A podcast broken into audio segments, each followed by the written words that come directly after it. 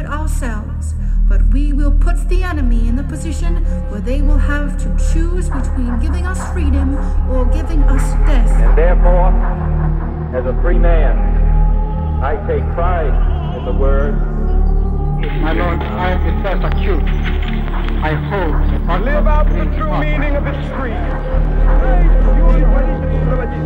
The gap between the richest 10% and the poorest 10% has widened. And the communist world. This nation will rise up.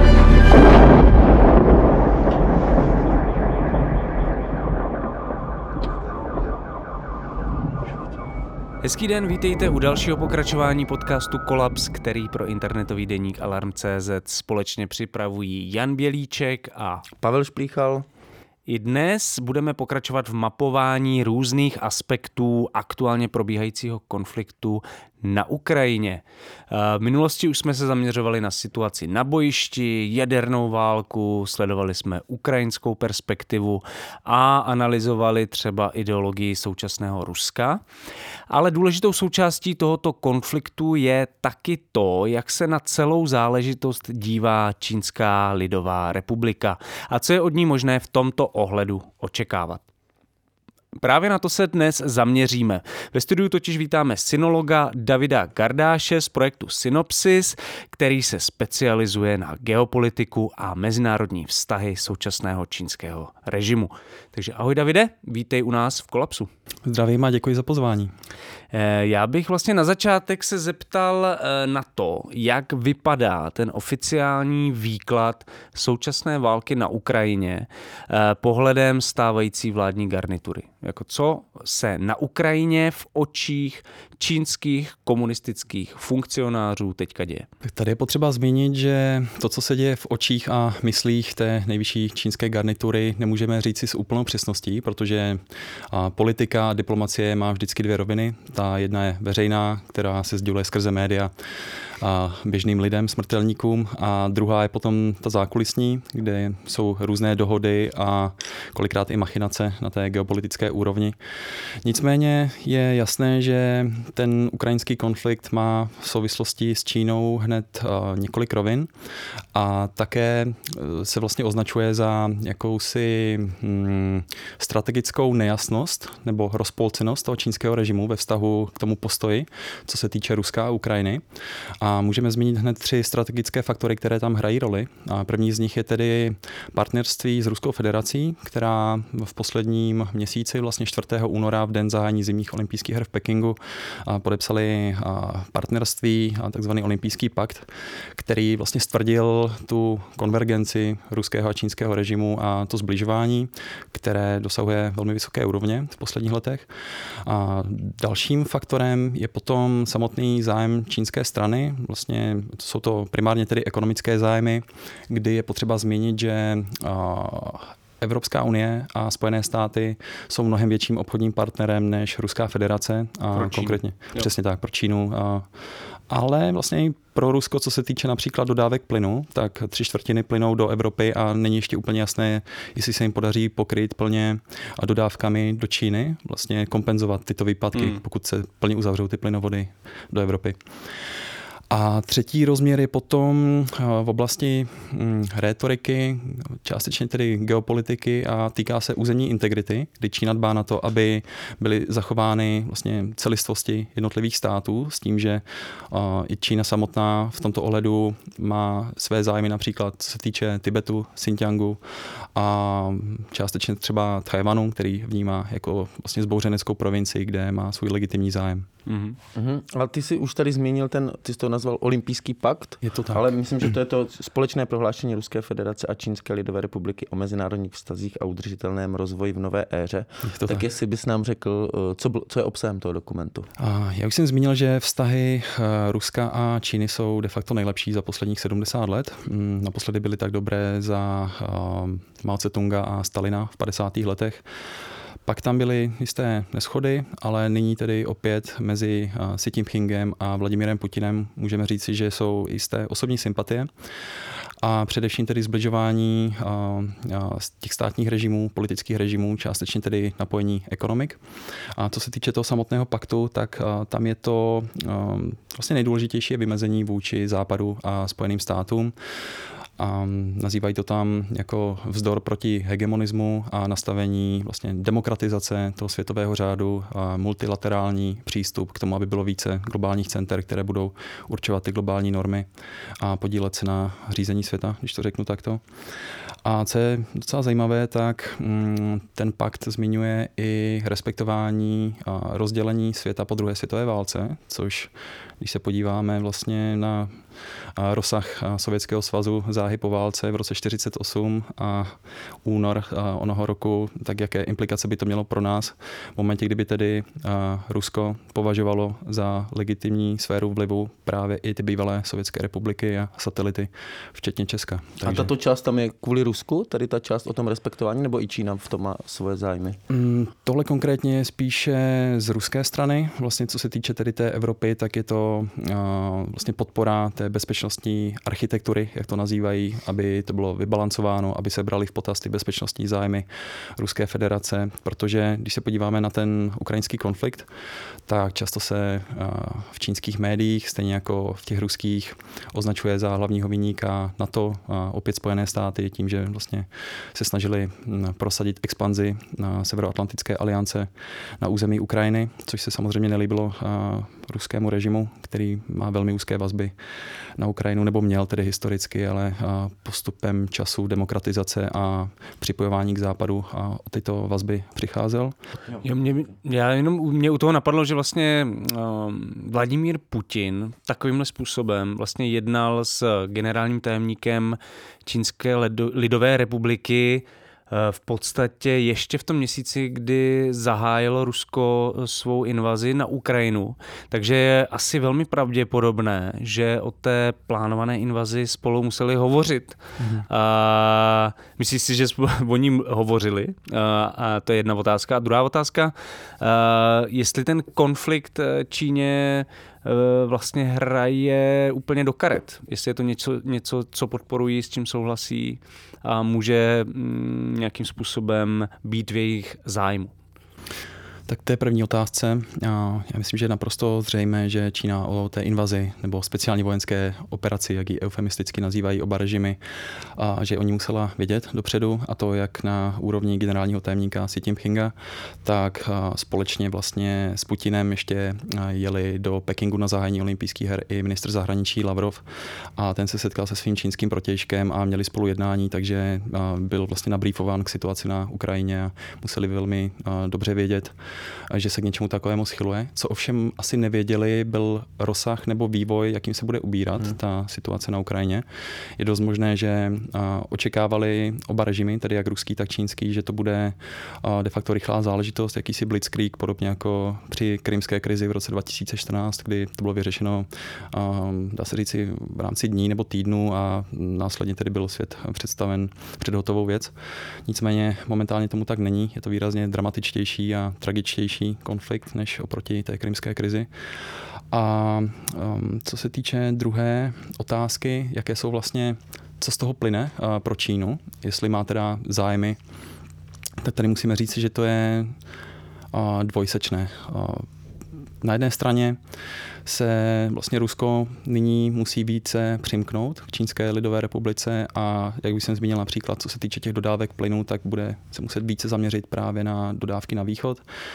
A vlastně jisté hm, podhoubí tady toho vztahu už tam rostlo několik let, když vlastně v roce 2019 začal fungovat plynovod Síla Sibiře, který dodává do severovýchodní části Číny poměrně velké dodávky plynu, byť jsou stále menšinové oproti těm dodávkám do Evropy.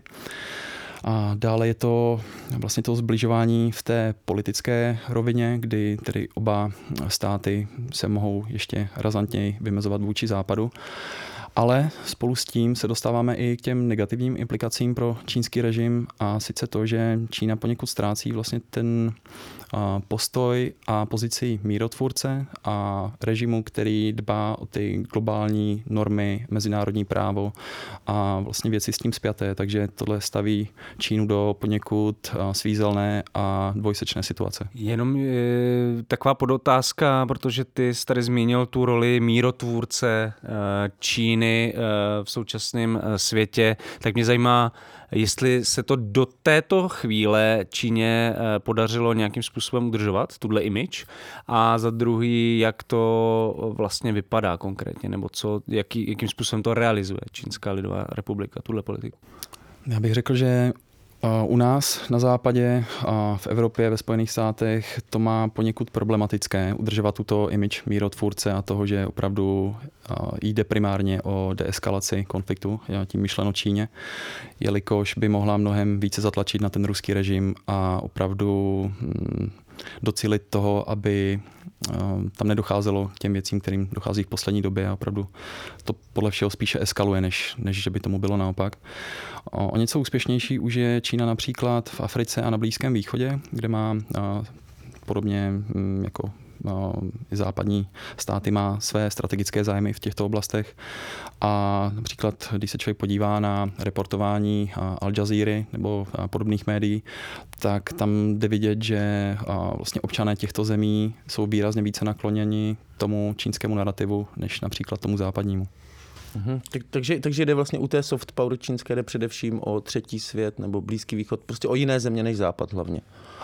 Do jisté míry taky, ale jak už jsem zmínil, tak pro Čínu jsou euroamerické trhy velmi výrazné, jo. de facto největší, jak to se týče Evropské unie, tak stále to napojení na americkou ekonomiku je výrazné, vlastně obrovský odběratel čínského zboží, takže si nemohou dovolit úplně zmrazit a minimalizovat tyto vztahy.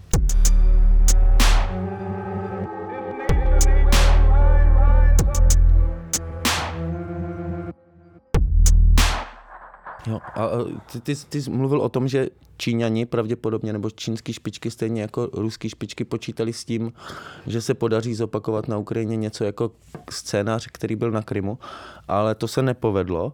A, já jsem, eh, a změnilo to ten čínský pohled, tady to, že se vlastně Rusku nedaří tak uh, rychle splnit svoje cíle a taky to, co se odhaluje, a u nás o tom třeba hodně píše, což jsou ty masakry, Eh, na ukrajinských civilistech.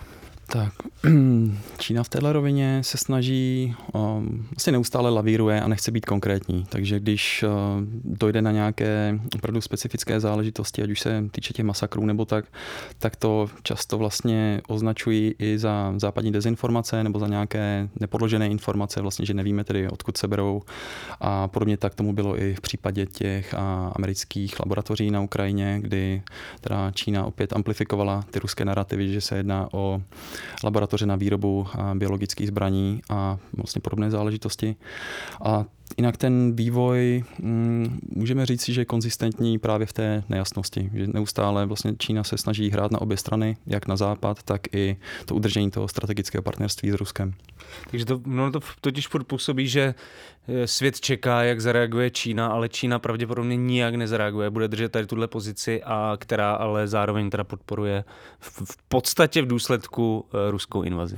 Je to tak. A tady ještě dobré zmínit, že uh, vlastně ty zprávy, které jdou uh, vlastně do světa z Číny, jsou odlišnější oproti těm, které jsou určeny pro čínské publikum a pro čínskou veřejnost. Hmm, protože... No, se zrovna chtěl zeptat, jak vlastně ten konflikt vnímá mm-hmm. čínská veřejnost. To je vlastně asi důležitý. Tak, tak, protože právě pro ten západ nebo pro globální média je Čína více ostražitá, strategizuje, lavíruje s tím vlastně, jaké zprávy tedy vydá do světa, snaží se tedy stále působit jako ten mínotvůrce A současně tedy ale říká, že tam jsou oprávněné bezpečnostní obavy Ruska kvůli expanzi NATO a dalších s tím zpětých věcí. Současně ale čínská média, určená teda pro čínskou veřejnost, jsou mnohem více otevřená, co se týče té podpory Rusku, jak už jsem zmínil právě, co se týče těch narrativů, které přejímají přímo z Ruska. Často jsou to minimálně mm, nepodložené informace na hraně, na hraně dezinformací. A co se týče tedy té veřejnosti a jejich pohledu eh, na ten eh, konflikt, tak ten je právě do značné míry mm, formován tím oficiálním narrativem, který tedy pochází z oficiálních čínských eh, médií.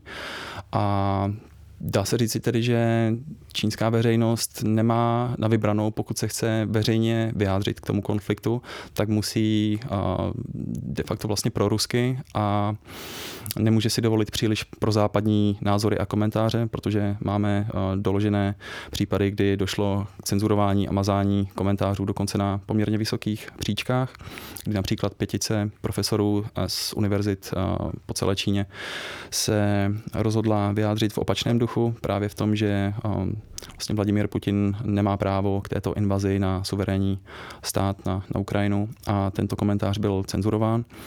A podobně pak, když se podíváme například na výsledek jedné z anket na čínské sociální síti Weibo, tak tam se 51% uživatelů vyjádřilo pro ruskou invazi, s tím, že 16% bylo proti ní a zbývající třetina byla vlastně nestraná nebo neměla názor na tuto věc.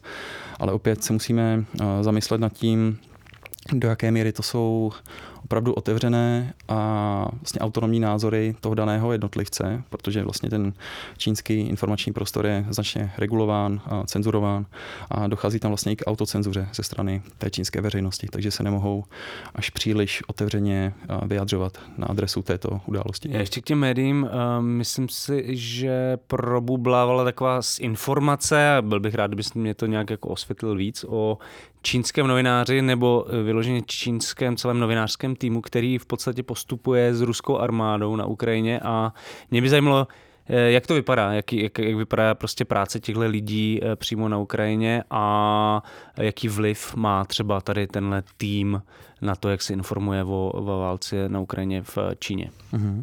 Je to tak. Vlastně s ruskými jednotkami postupoval vojenský zpravodaj, teď si nespomenu na jméno, myslím, že Louis Kang, ale to mě můžou potom, když tak posluchači opravit nebo si dohledat. A ten již nějakou dobu působil vlastně na území Ruska, částečně v těch separatistických území, těch dombaských nebo Luhanska. Ještě předtím? Nebo? Byl tam už předtím jo. určitě několik mm-hmm. let a teď vlastně Čína je v tomto ohledu v docela unikátní pozici, že místo toho tedy, aby byla na, na straně té okupované země, která čili invazi, tak jde de facto s těmi a, okupanty a informuje o tom. A do značné míry opět to souvisí s těmi narrativy, že přejímají vlastně to, co se hodí ruské straně a potom to tlumočí vlastně čínské veřejnosti. Předpokládám, že nějaký spory nebo rozpory v tom reportování se asi moc neobjevují, že to je prostě čistě rus, pro ruský narrativ. Tak, z naprosté části ano. Mhm. A ty jsi to několikrát naznačil, ale uh, proč je Rusko pro Čínu tak důležitý, že vlastně ho mu kryje vlastně tu invazi mm. a je ochotný aj riskovat tu pozici mírotvůrce, kterou si budovala Čína asi už mnoho let. Mm.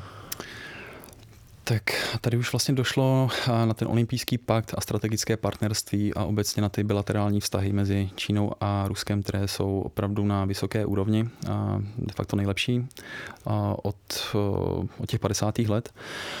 A řekl bych, že tam jsou dvě hlavní roviny. Jedna je vlastně ta politická, primárně tedy co se týče vymezení vůči západu, kdy například eh, v prosinci minulého roku byl summit pro demokracii organizovaný Spojenými státy. Bylo tam, eh, já nevím, jestli zhruba 130 zemí s tím, že eh, Ruská federace a Čína nebyly přizváni. Ale ti vlastně udělali svůj paralelní summit vlastně v podobném duchu i, i názvu a snažili se vlastně představit světu své vlastní pojetí demokracie s tím, že vlastně obě země jsou naprosto demokratické, že dbají o všechna práva, která jsou teda důležitá pro tamní lid a společnost. Ale samozřejmě, když se člověk podívá například na svobodu slova nebo zacházení s opozicí v Rusku a na tož tak v Číně, kde vlastně neexistující že vláda jedné strany, leninský systém, a hovoří se také vlastně o digitálním leninismu, technokratickém režimu a podobných názvech a označeních tohoto systému. Ale pak mimo tuto ideologickou politickou rovinu zde máme i ekonomickou, kdy tedy v posledních letech, především tedy od nástupu Xi Jinpinga v roce 2012 došlo k nárůstu vzájemného obchodu mezi oběma zeměmi, vlastně k uzavírání těch smluv na dodávky strategických surovin. Jedná se tedy primárně o plyn a ropu a současně také o větší spolupráci ve vojenské rovině. S tím, že obě země měly několik společných vojenských cvičení, které vlastně gradují jak co do rozsahu, tak i vzájemné kooperace, že mají vlastní sdílené mm, centra pro řízení těchto vojenských konfliktů. A Rusko je například největší dodavatel zbraní do Čínské lidové republiky z nějakých 70%. A co je docela paradoxní, tak druhá je Francie a třetí Ukrajina, takže jak se spekulovalo, že Čína by dodávala zbraně Rusku, tak by bylo poněkud absurdní, kdyby to byly nějaké ukrajinské zbraně, které by dodali Rusku, aby byly použity proti Ukrajincům. Mhm. A mě zaujalo, jak ty spovídal o tom, že si udělali paralelní demokratický sněm, vlastně Rusko a Čína, vlastně jako vzdor, vzdor, vzdor nějaký vzdor summit vůči západu.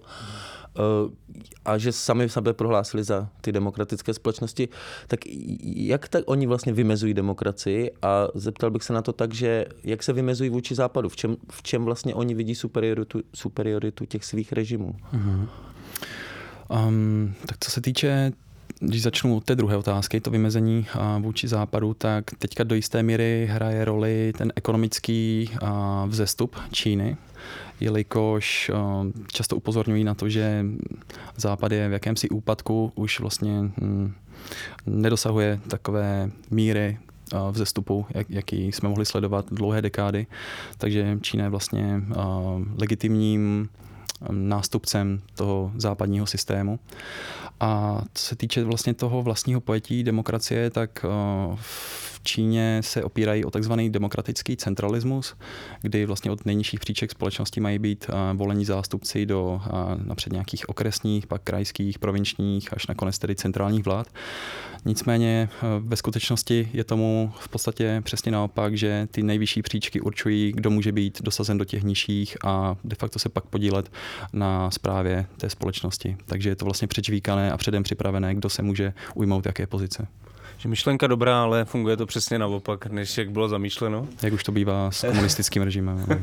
Druhá věc, eh, mě zajímají ty, eh, zase roz, jako mluvili jsme o tom, že vztahy Ruska a Číny jsou na nejlepší rovni za posledních 70 let, ale přece jenom asi tam budou i nějaké nesrovnalosti, nějaké jako třecí plochy, eh, kde bychom je mohli najít. tak já jsem zmínil, že naposled byly ty vztahy tak dobré v 50. letech za Mao Tse-tunga a Stalina. Nicméně právě po Stalinově smrti a následné destalinizaci toho ruského sovětského režimu se Čína trošku obávala toho, že to ovlivní i tamní kult osobnosti kolem Mao Tse-tunga, takže se vydali vlastní cestou a došlo k odklonu od Sovětského svazu. A ten dokonce v 60. letech, na konci jako 60. let... kult osobnosti Mao Tse-tunga, tak, kritika byl, přesně kultu tak. osobnosti. To je, okay. jsem vůbec netušil, že to byl ideologický spor vlastně v tom vlastně. Do značné míry, ano, je to tak. A na konci 60. let v roce 69 dokonce došlo k otevřenému konfliktu mezi Sovětským svazem a Čínou. A tam už to byly spíše tedy územní spory právě o severovýchod Číny a dálný východ Ruska kolem Vladivostoku a vlastně tamních částí.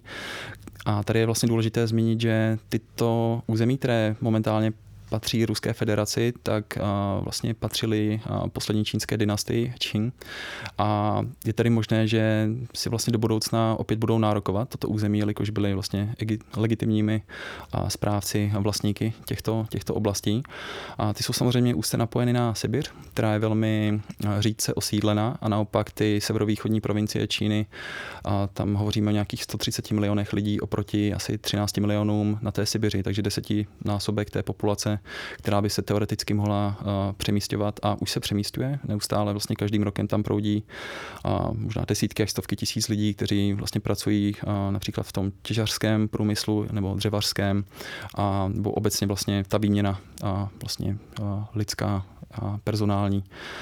A další oblastí potenciálních sporů a třenic je centrální Asie, vlastně Kazachstán, Tadžikistán, Uzbekistán, Kyrgyzstán, vlastně tyto bývalé sovětské republiky jsou současně na trase takzvané iniciativy Pás a stezka, Belt and Road Initiative, což je de facto nejdůležitější projekt té čínské zahraniční a globální politiky a šíření vlivu.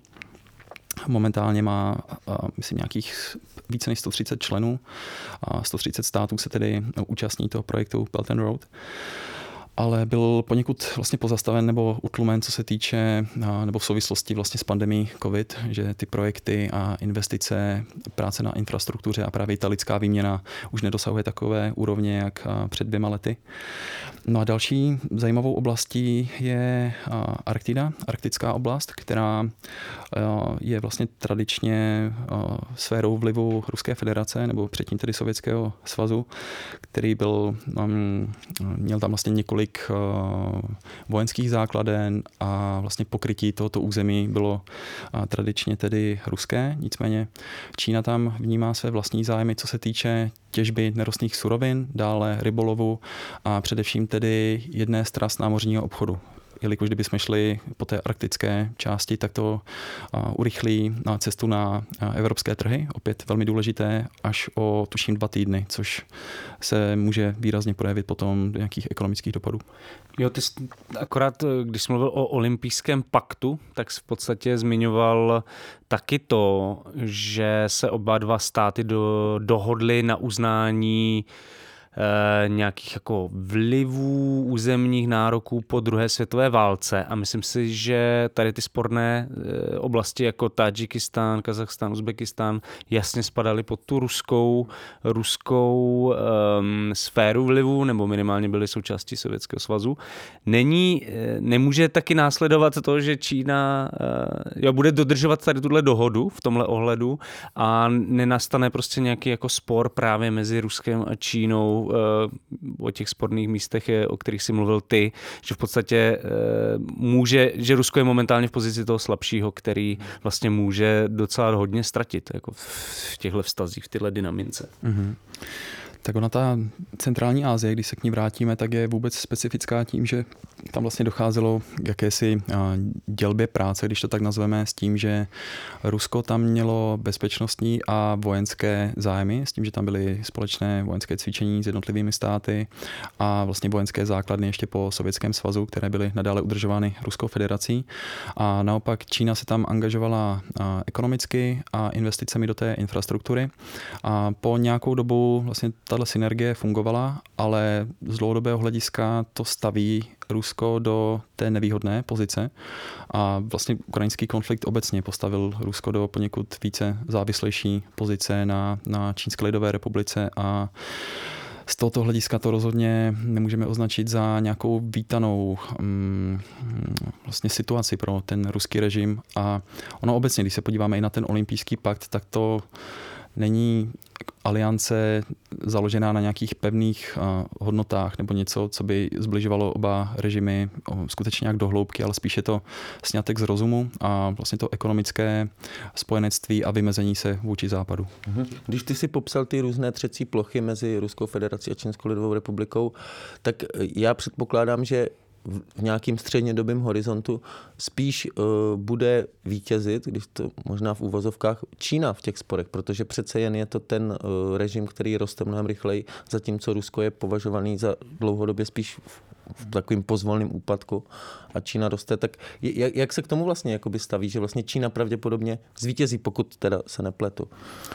No rozhodně to tak vypadá, že Čína rozhodně pohlíží celkově na tu geopolitickou situaci z dlouhodobějšího horizontu a prozatím se například neuchýlila k nějakým takto dramatickým krokům, jako je vlastně anexe suverénního území jiného státu. Opět, když se podíváme, tak podobně by Čína mohla projevit svou sféru vlivu nad Tajvanu.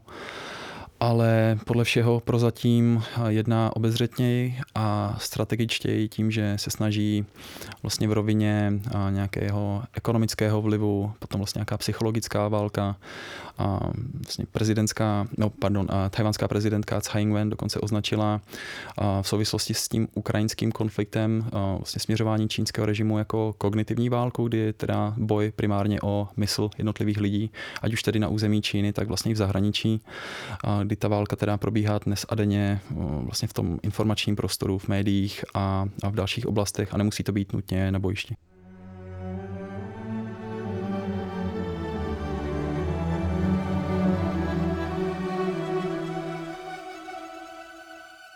Všechny podcasty Alarmu jsou volně dostupné pro kohokoliv a mohou vznikat pouze díky podpoře našich čtenářů a posluchačů. Podpořte Alarm v naší stálé kampani. Odkaz najdete na našem webu a Facebooku.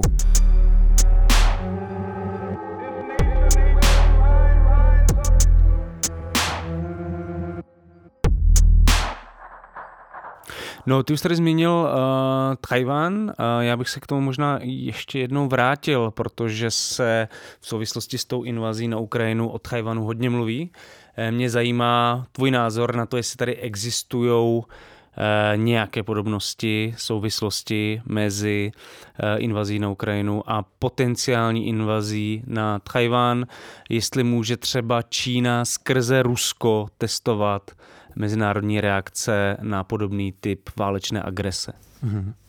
Já bych se možná vrátil ještě vlastně by o krok zpět, co se týče Tajvanu a jeho specifického postavení vůči Čínské lidové republice, kdy v roce 49 po prohrané občanské válce se na Tajvan přemístili nacionalisté, vlastně strana Kuomintang vedená Chiang Kai-shkem, naopak komunisté, kteří vyhráli vedení Mao Tse-tungem, zůstali na té pevninské části, kde vznikla tedy Čínská lidová republika.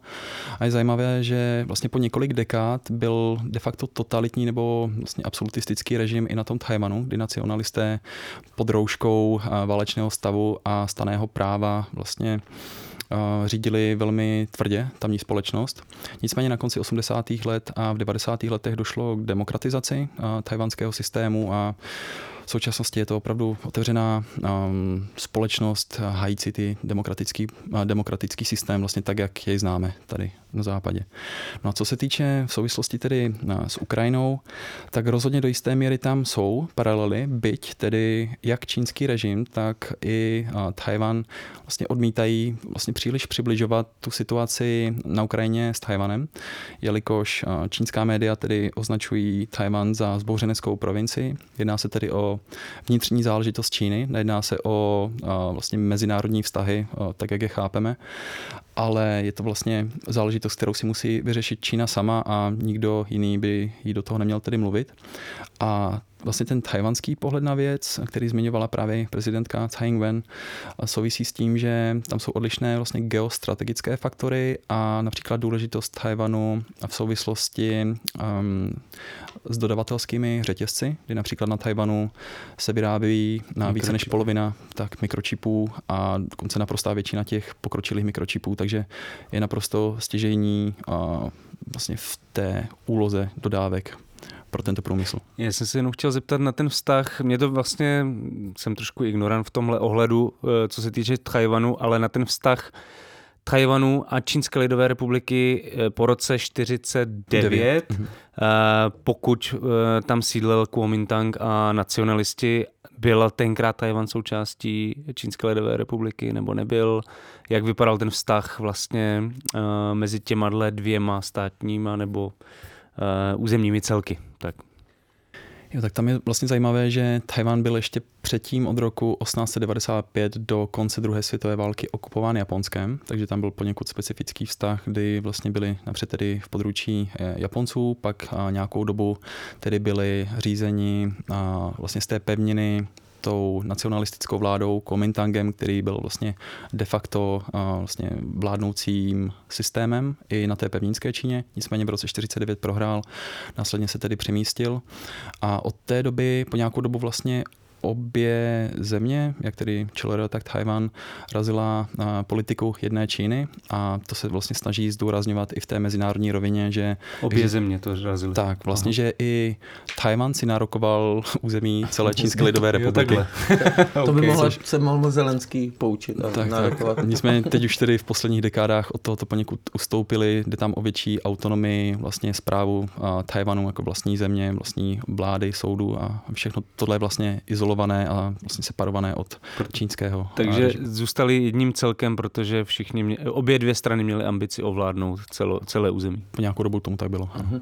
A uh, ono, když se o tom mluví, tak je, jeden z těch argumentů, který často čtu, proč ta válka třeba mezi Čínou a Tajvanem není moc reálná, tak je to, že tam je docela intenzivní ekonomický vztahy mm. mezi tě, dvěma zeměmi, které se fakticky neuznávají, ale ekonomicky spolu čile obchodují. Je, je to, to tak? tak? A jaká je míra toho obchodu? No, je poměrně značná s tím, že jsou vlastně dvě frakce, kliky té tajvanské politiky a jedna z nich je vlastně ještě pro užší spolupráci eh, s Čínskou lidovou republikou a vlastně propojení i firem vlastně na tom čínském pobřeží tajvanské úžiny. A druhá strana se naopak uh, vlastně snaží spíše o oddělení a mm, odpárování se od té Čínské lidové republiky s tím, že přílišný příklon v té ekonomické rovině potom bude sloužit Pekingu i k prosazení vlastně těch geopolitických zájmů a případnému mírovému sjednocení, jak to označují. Nicméně když se podíváme na mírové angažování například v Tibetu, kdy tedy mírově osvobodili od západního imperialismu, tak to je samozřejmě pouze jakási floskule nebo, nebo pojem, který se hodí čínskému režimu, ale reálně tomu je trošku jinak. A, a jak si možná na obou stranách, tak jak na Tajvanu, tak v Číně, jak si ideologicky obhajují tu spolupráci? Hlavně teda v, asi v té Číně, no. Tak pro Čínu to určitě slouží prosazení toho vlivu, kdy to je vlastně jakýsi předvoj, ta ekonomická spolupráce a, participace v této rovině, že v momentě, kdy tam bude více čínských podniků napojených na Tajvan, tak potom bude jednodušší vlastně se tam angažovat politicky a šířit tam vlastně vliv v rámci toho politického systému. A pro Tajvan mm, do jisté míry to po dlouhou dobu byla vlastně nezbytnost, protože potřebovali vlastně nějaké ekonomické zázemí, vybudovat si tam také vlastně napojení na ten um, pevninský ekonomický systém tamní společnosti a vlastně řada Tajvanců vlastně pracovala a i na pevnině a do jisté míry tomu bylo i naopak, ale spíše tedy Tajvanci na pevnině. Ale s tím, jak vlastně ta rétorika graduje v posledních letech, tak je poněkud hm, problematické udržet tento, toto status quo, protože Čína se opravdu netají tím, že jde o to sjednocení s Tajvanem vlastně. A teď už se ani netají tím, že by to bylo všemi dostupnými prostředky, pokud se nepovede to mírové sjednocení. A jistým důkazem toho jsou například přelety stíhaček kolem toho ostrova Tajvanu, čím dál častější a v čím dál větším počtu. Jak pravděpodobné podle tebe je třeba, jsou ty úvahy o tom, že Čína, eh, pokud nějakým způsobem nebude ruská invaze na Ukrajinu totální fiasko, že využije této situace pro, pro nějaký jako výpad směrem na Tchajvan? Tady je vlastně zajímavé, že Čína je rozhodně mnohem větší aktér jako ekonomický a především tedy vojenský, když se podíváme na srovnání s Tajvanem, tak to je opravdu nesrovnatelné co do počtu těch aktivních jednotek, veškerých systémů zbraňových a celkově pokročilosti těch technologií. Nicméně um, určitě, jak zmiňuješ, tak je tady dobré zmínit, že Čína vlastně ani nepotřebuje spojence při napadení Tajvanu, ale potřebuje jenom to, aby Tajvan neměl spojence. Takže právě to, že by se třeba Spojené státy odmítly angažovat v této oblasti, případně ještě Japonsko, Austrálie jako další z těch regionálních aktérů. A kdyby všichni ti to dali vlastně ruce pryč od Tajvanu, tak pak už by ten režim v Pekingu měl volný prostor k tomu se tam angažovat. V souvislosti s válkou na Ukrajině se hrozně často mluví o reakcích takzvaného zemí, takzvaného globálního jihu. Mluví se o tom, že Rusku je docela jedno, jak bude na tuhle situaci reagovat Západ, Spojené státy, jak se píše o válce na Ukrajině v západním tisku, ale naopak docela úzkostlivě sleduje reakce v zemích jako je Turecko, Indie, samozřejmě Čína, eh, v afrických zemích a tak dále. Eh, zajímá mě, mm, jaký jsou v tomhle ohledu ambice Číny. To znamená, eh, předpokládám, že ta hlavní mm, jak to říct, komunikační strategie právě e, směřuje k zemím e, globálního jihu a takzvaného třetího světa. A jestli vlastně v některých ohledech e, vzít to tak jako sebekriticky, v tom smyslu, jestli v některých ohledech třeba Čína nepostupuje jakoby subtilněji nebo obezřetněji než Západ a jak vůbec jako Čína buduje svoji geopolitiku tak ta subtilnost tam do určité míry je a lze vidět například v tom, že čínský režim klade mnohem větší důraz na, na právě ekonomické vztahy s jednotlivými zeměmi a nesnaží se tam tolik šířit například uh, tu demokracii, když Hodnoty. se podíváme, mm-hmm. tak tak vlastně ta hodnotová diplomacie západu uh, vůbec není pojem, který by byl alfa a omegou toho rozšiřování vlivu Pekingu, takže se jedná primárně o ekonomickou diplomaci, která má ovšem taky svá stinná místa a v této souvislosti se zmiňuje například ta diplomacie dluhových pastí, kdy Čína vlastně zadluží jednotlivé státy. Byly to například, se mluvilo o Sri Lance, kdy tam došlo k pronajatí eh, režimu, teda režimu eh, přístavu eh, srílanského a ten po následujících, tuším 99 let, může být využíván čínským režimem právě kvůli tomu, že Sri Lanka nebyla schopná splácet úvěry ze strany Číny. A v posledních letech to byla také vakcínová diplomacie v souvislosti tedy s pandemí COVID, kdy se Čína snažila dodávat do těch zemí třetího světa nebo do toho globálního jihu buď to levné nebo zcela zdarma vlastně zdravotní potřeby a vakcíny do těchto zemí. A z širšího hlediska to opět souvisí vlastně s tou expanzí v rámci projektu Belt and Road na pásu a stezky, kdy se tedy snaží prosazovat svůj vliv a postupně si získávat náklonost jednotlivých zemí, které se pak můžou projevit například v té diplomatické rovině tak, že jednotlivé země ustupují od podpory Tajvanu, kdy Teď už zbývá jenom tuším nějakých 15 zemí, které oficiálně uznávají Tajvan na místo Čínské lidové republiky. A ještě několik dekád zpět to bylo větší číslo, například z afrických zemí, ale postupně právě šířením toho ekonomického vlivu na africkém kontinentu uh, ustupovali a nyní tedy oficiálně uznávají Čínskou lidovou republiku. A ještě co se týče tedy toho globálního jihu, tak tady je velmi důležité zmínit takzvané regionální ekonomické partnerství, které je pod anglickou zkratkou RCEP, RCEP se tomu říká. A Toto partnerství de facto spojuje Čínu, Koreu, Japonsko a potom státy jihovýchodní Asie, Austrálii a Nový Zéland. A podle zprávy Organizace spojených národů se jedná o nový středobod globálního obchodu s tím, že je tam zhruba třetina světového HDP je generována v této oblasti, tedy od Číny přes Thajsko, Myanmar, Indonésii a mnohé další. A právě Čína jako největší aktér na tomto poli tam následně může šířit i své geopolitické zájmy, což je poněkud zajímavé, že jednotlivé země, jako například Austrálie, která má poněkud um, napjaté vztahy, co se týče uh, toho pronikání čínského vlivu i do její politiky a celkově do toho systému, tak je ochotná přistoupit na obchodní spolupráci a tu geoekonomickou participaci v tomto projektu. Současně ale bude muset vyvažovat právě ten rostoucí vliv Číny na jejím území a na její politický systém. Uh-huh. A ty jsi popsal třeba to, jak si Sri Lanka upadla do dluhu kvůli uh, spolupráci s Čínou, ale já jsem se chtěl zeptat, jako co, co Čína nabízí, co, co ty státy z toho mají, když uh, začnou s Čínou spolupracovat, protože kdyby to bylo jenom k neprospěchu, tak to pravděpodobně nedělají.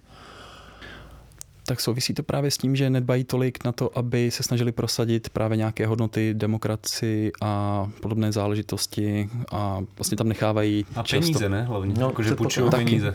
Taky A nejenom půjčujou, ne? Oni něco staví a tak. staví tam infrastrukturu právě na tom africkém kontinentu a v, vlastně v Ázii tam je nejdůležitější například Pakistán. Je tam čínsko-pakistánský ekonomický koridor, který je de facto takovou vlajkovou lodí celého projektu Pás a stezka. Takže v této oblasti se rozhodně jedná i o investiční a ekonomický rozměr, ale současně tam opět je třeba podotknout to, že se vyhýbají tomu, aby se snažili o tu demokratizaci a nechávají často tedy u moci i velmi kontroverzní režimy a, a vůdce tamních zemí. Ale ekonomicky to prostě je prospěšný pro ty země. Uh, Z krátkodobého hlediska se to tak jeví, ale už Pokud máme neskončí v dluhové pasti. právě. A často to je bohužel tak, že tam vyváží pracovní sílu z Číny, takže ty projekty tam staví Číňané a čínské společnosti a potom z toho těží jenom lokální elity, právě třeba v té Africe a nebo v jiných a, zemích i v Ázii.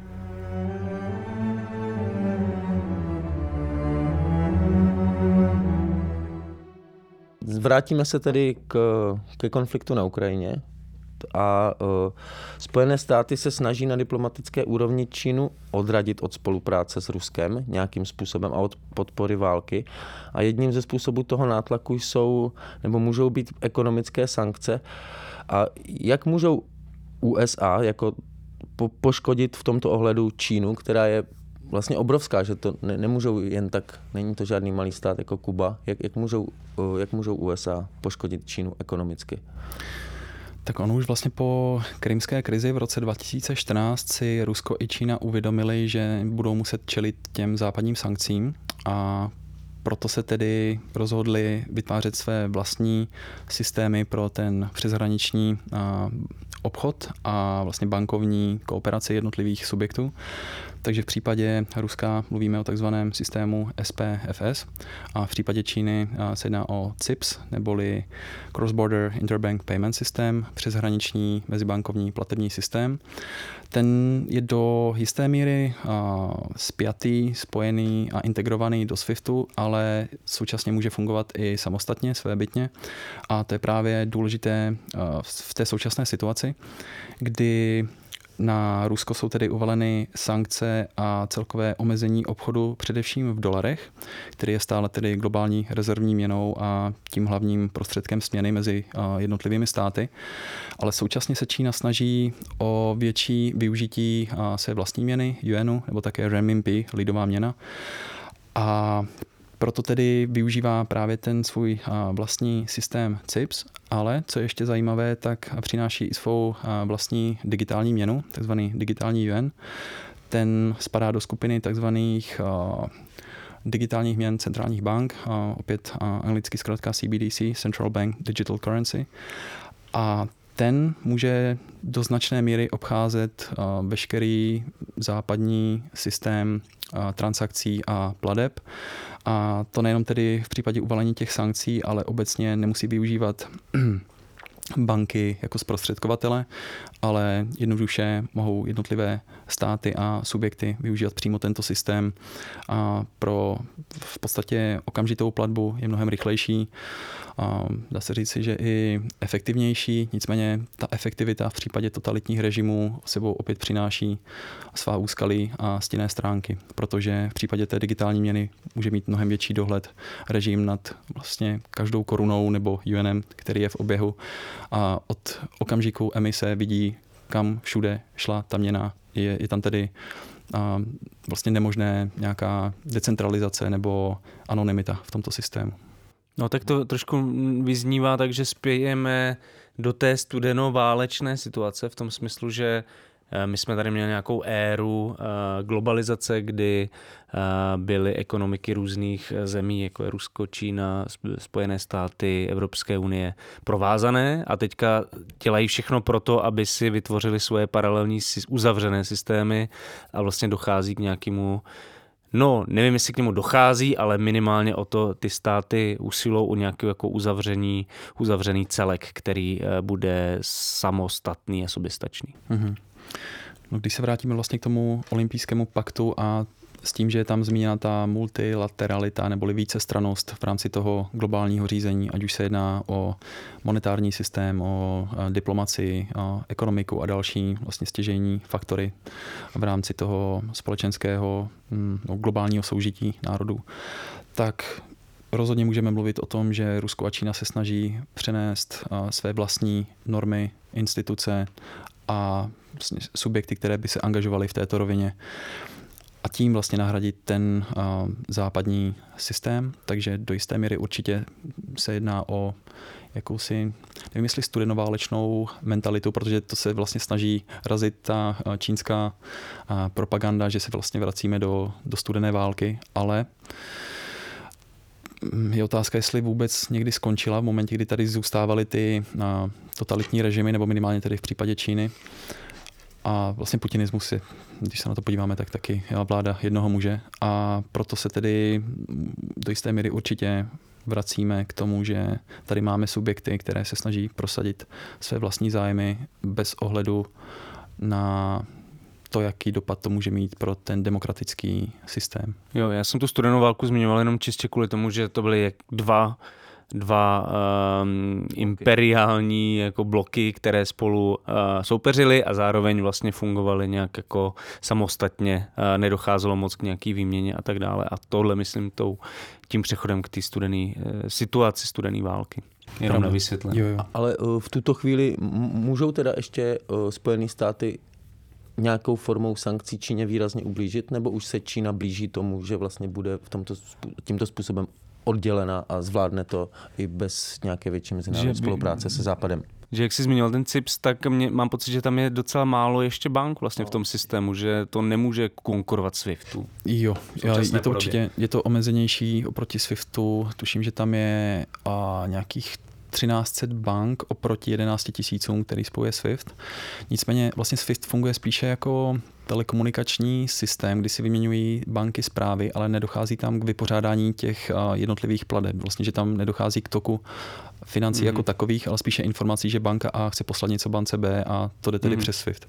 A když to ten CIPS má přímo i možnost toho zúčtování těch daných pladeb, ale když se vrátíme tedy k tomu, jaké páky má vlastně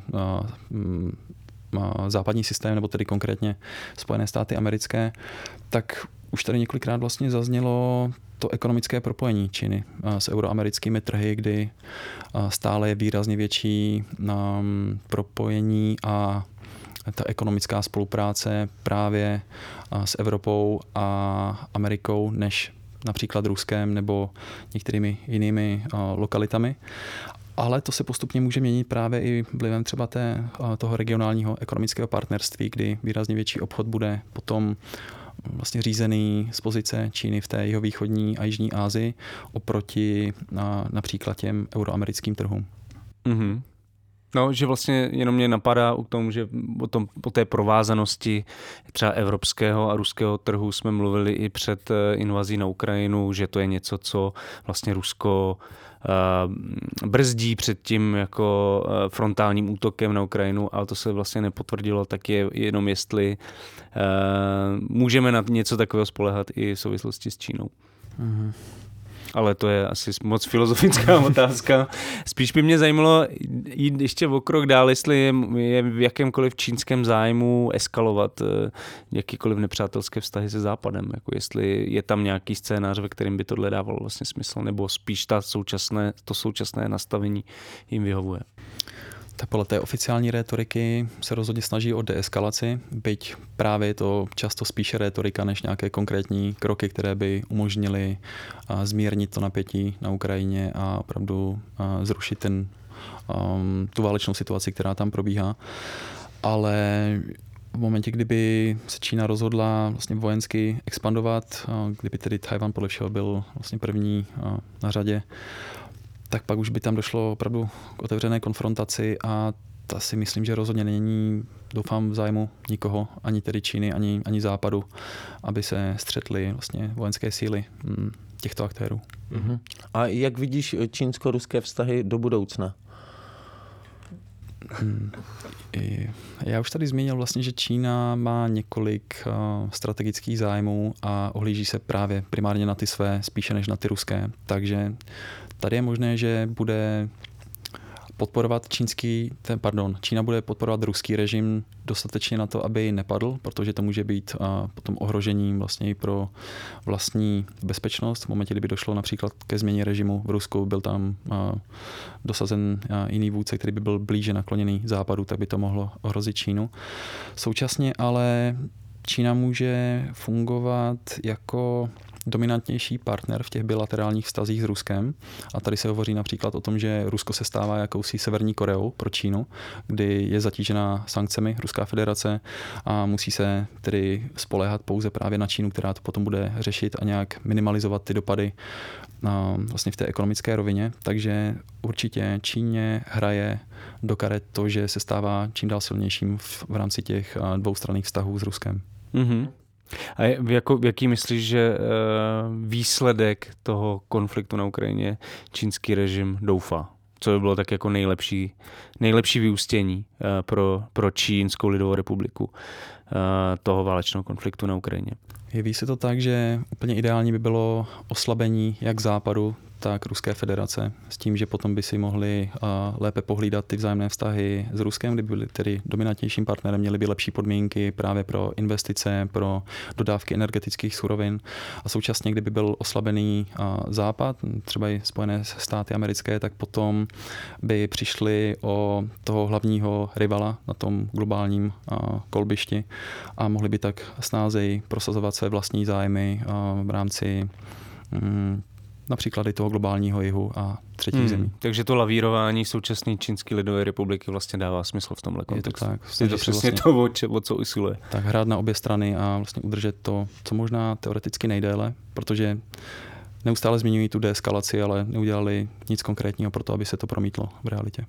O čínském vnímání současného válečného konfliktu na Ukrajině, rusko-čínských vztazích i mezinárodních a geopolitických ambicích Čínské lidové republiky jsme si dneska povídali se synologem a členem projektu Synopsis eh, Davidem Gardášem.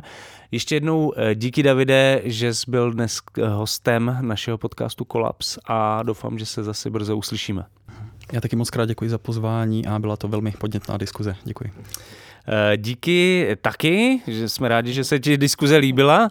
Nicméně eh, z dnešního čínského kolapsu už je tohle skoro všechno.